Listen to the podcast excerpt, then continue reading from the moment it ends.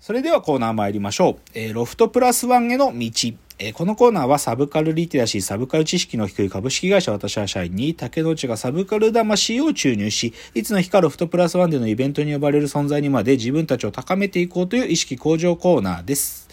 では、今日のテーマ発表します。今日のテーマ、自分になる物語。うん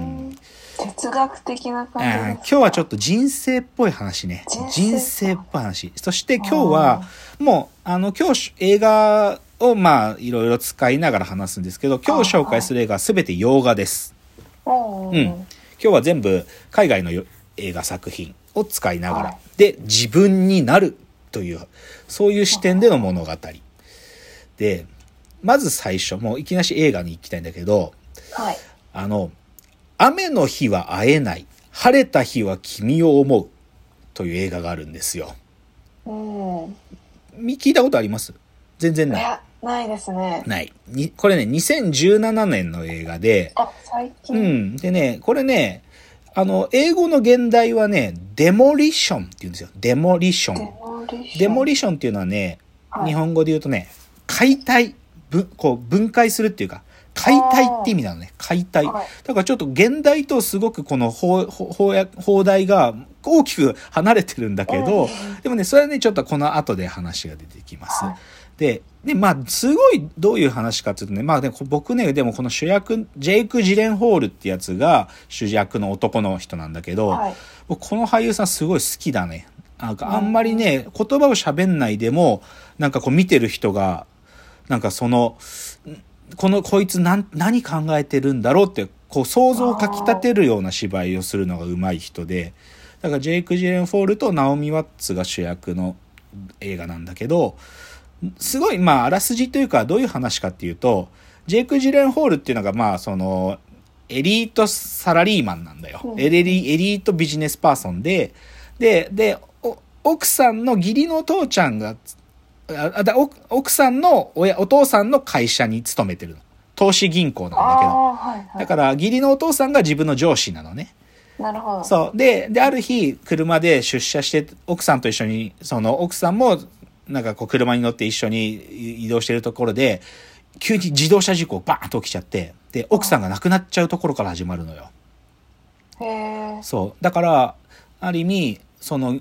義理のお父さんとなんか会う約束をしてたところに向かってる途中で、その娘の、だから自分の奥さんが亡くなっちゃう。で、でね、で、それで、で奥さんが亡くなって病院で、こう、なんていうかな、ぼ、ぼーっとしてて、でね、あんた何も食べてないんだからとか言って、自販機でね、あのー、M&M's みたいなチョコレートを買おうとするんだよ。そうすると、金入れたのに出てこなくって、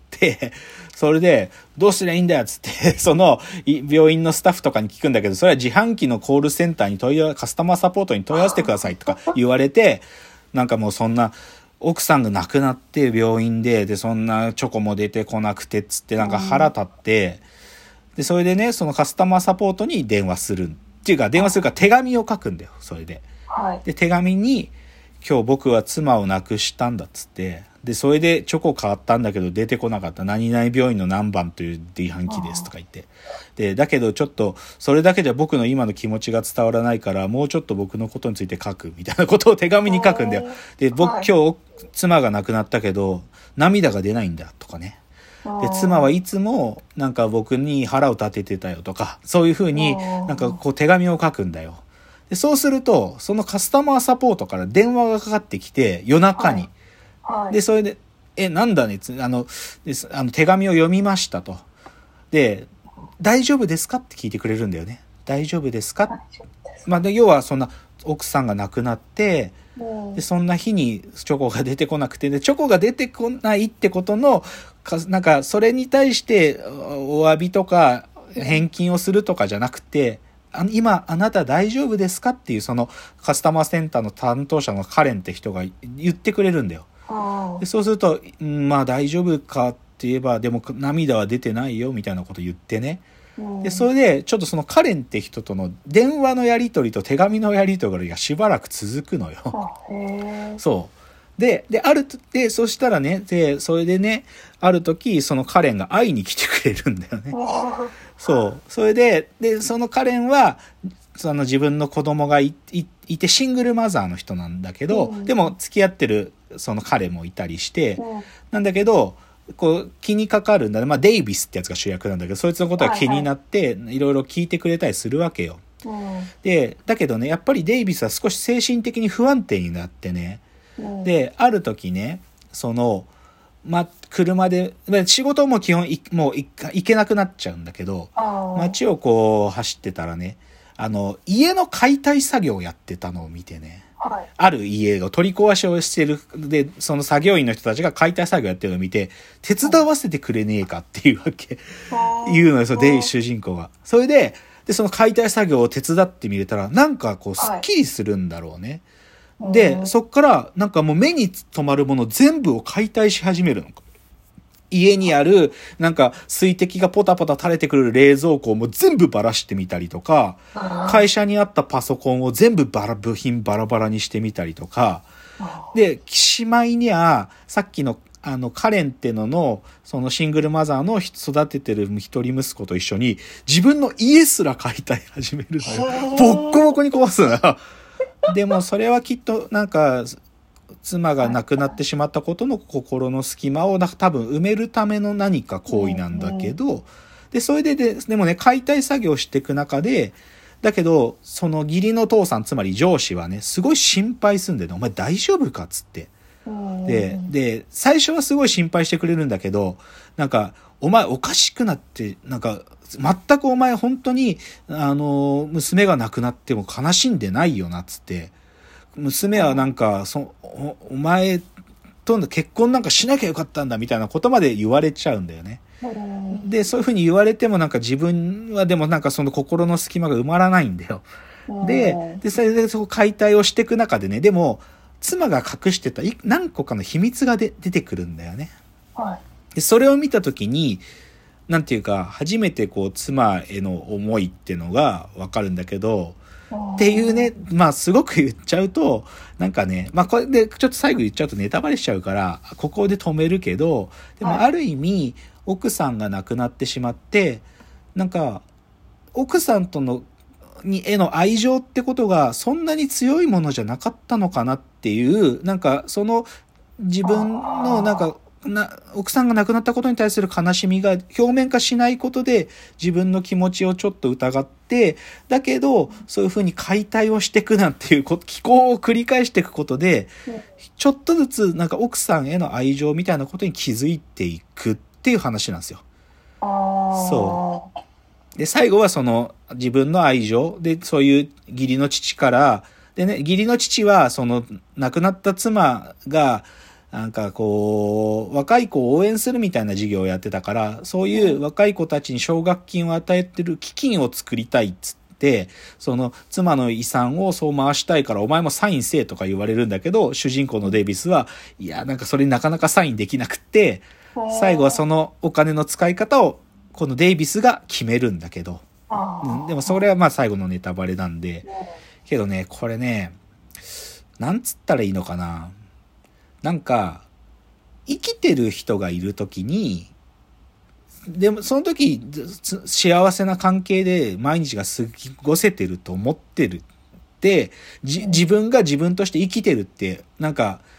失わない時はそう思ってるんだけど、でも、実際でもその大切な人がいなくなった時になんかある意味あででなんかそのその人がいるからこそ自分が自分でいられたんだってことを失って初めて気づくっていうすごくこう、まあ、悲しい話っちゃ悲しい話だけどうんでもでもその悲しみを乗り越えるとやっとなんかじちゃんと妻を愛せていた自分になれたっていうそういう話なんだよねこれは。悲しみと愛情がこうイコールに見えてくるそうねそう。だあ、そうそう。だからある意味そう、だから喪失してしまったことで自分の愛を再発見するってことだと思うんですよ。で、でね、で、で、この映画でも僕で一番この映画見た時に、なんでなんかなっていうか、さっき言った放題と現代の違いなんですよね放題は、えーまあその雨の日は会えない。晴れた日は君を思う。で、現代の方はデモリションっていう、本当に解体っていう。で、でね、じゃあ実際この放題ってどこから出てきてるかっていうとね、はい映画の中にワンシーンあるんですよ。はい、で、実はね、その亡くなってしまった妻はね、その、